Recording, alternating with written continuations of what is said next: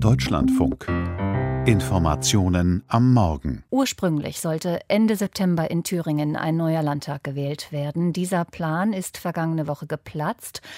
Und das hat jetzt ein Nachspiel. Die als extrem rechts eingestufte AfD-Fraktion in Erfurt attackiert den Ministerpräsidenten Bodo Ramelow von der Linken jetzt mittels eines konstruktiven Misstrauensvotums. Henry Bernhard, Sie sind unser Landeskorrespondent in Thüringen, in Erfurt. Wie ist dieser Vorstoß jetzt zu verstehen der AfD? Die AfD begründet das, indem sie sagt, nach der abgesagten Abstimmung über die Auflösung des Landtages und die abgesagte Neuwahl hätte es jetzt eine beispiellose und selbstverschuldete Vertrauenskrise in Thüringen gegeben. Es sei ein Wortbruch von Rot-Rot-Grün und der C D U. Die Lösung bestünde darin, eine Mehrheit jenseits von Rot-Rot-Grün zu suchen. Also Björn Höcke, der Fraktionschef von der AfD, sucht diese Mehrheit bei AfD, C D U und F D P, die ja eine Mehrheit hätten im Landtag, wenn sie zusammenstehen würden. Das hat er ja auch schon bei der Ministerpräsidentenwahl im März zwanzig zwanzig äh, versucht. Er hat dafür geworben, als dann Bodo Ramelow äh, zum äh, Ministerpräsidenten gewählt wurde. Der Kandidat Björn Höcke, er ist Parteichef, er ist Fraktionsvorsitzender, nennt sich, nennt sich selbst auch Fraktionsführer. Der ehemalige Kopf des rechtsextremen Flügels und vom, vom Verfassungsschutz als rechtsextremistischer wird vom Verfassungsschutz als rechtsextremistischer Beobachtungsfall geführt. Und er hatte am Freitag nach der abgesagten Neuwahl schon Bodo Ramelow, den Ministerpräsidenten, aufgefordert, die Vertrauensfrage zu stellen. Nun versucht es über das konstruktive Misstrauensvotum. Und wie läuft das Ganze jetzt technisch ab?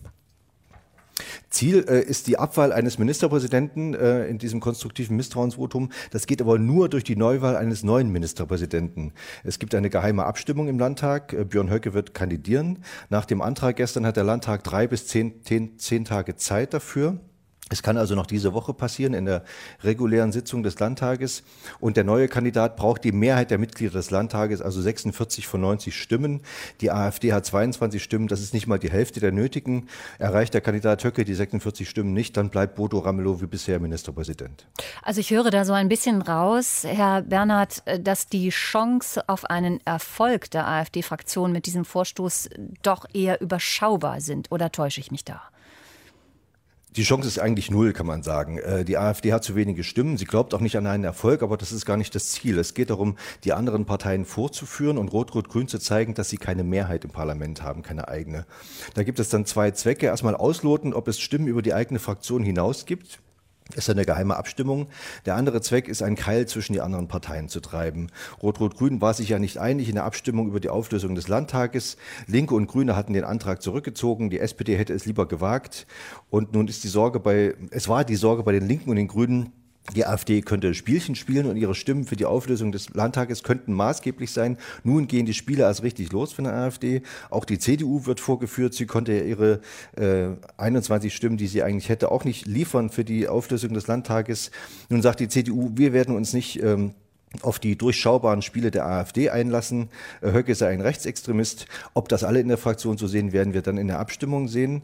Und äh, Thomas Kemmerich von der F D P sagt, Thüringen brauche nicht noch ein Polittheater, wobei er nicht sagt, was das andere Polittheater war, ob es seine eigene Wahl war. Aber schon, wenn Björn Höcke eine einzige Stimme mehr hat, als in seiner Fraktion äh, äh, Leute sitzen, dann ist es schon ein Erfolg für die AfD. Herr Bernhard, eine Frage noch zum Schluss mit der Bitte um eine kurze Antwort. Die ähm, thüringische Finanzministerin Heike Taubert, die muss jetzt über den Zeitplan für den nächsten Haushaltsentwurf für das kommende Jahr äh, informieren. Inwieweit, wir wissen, dass äh, Haushaltspolitik immer der Lackmustest ist einer Regierung. Inwieweit könnte auch diese amtierende Minderheitsregierung in Thüringen über den Haushalt stolpern? Es ist natürlich immer schwer, einen Haushalt durch den äh, Landtag zu bekommen. Es wird dann natürlich Gespräche geben zwischen Rot-Rot-Grün und der C D U und auch der F D P.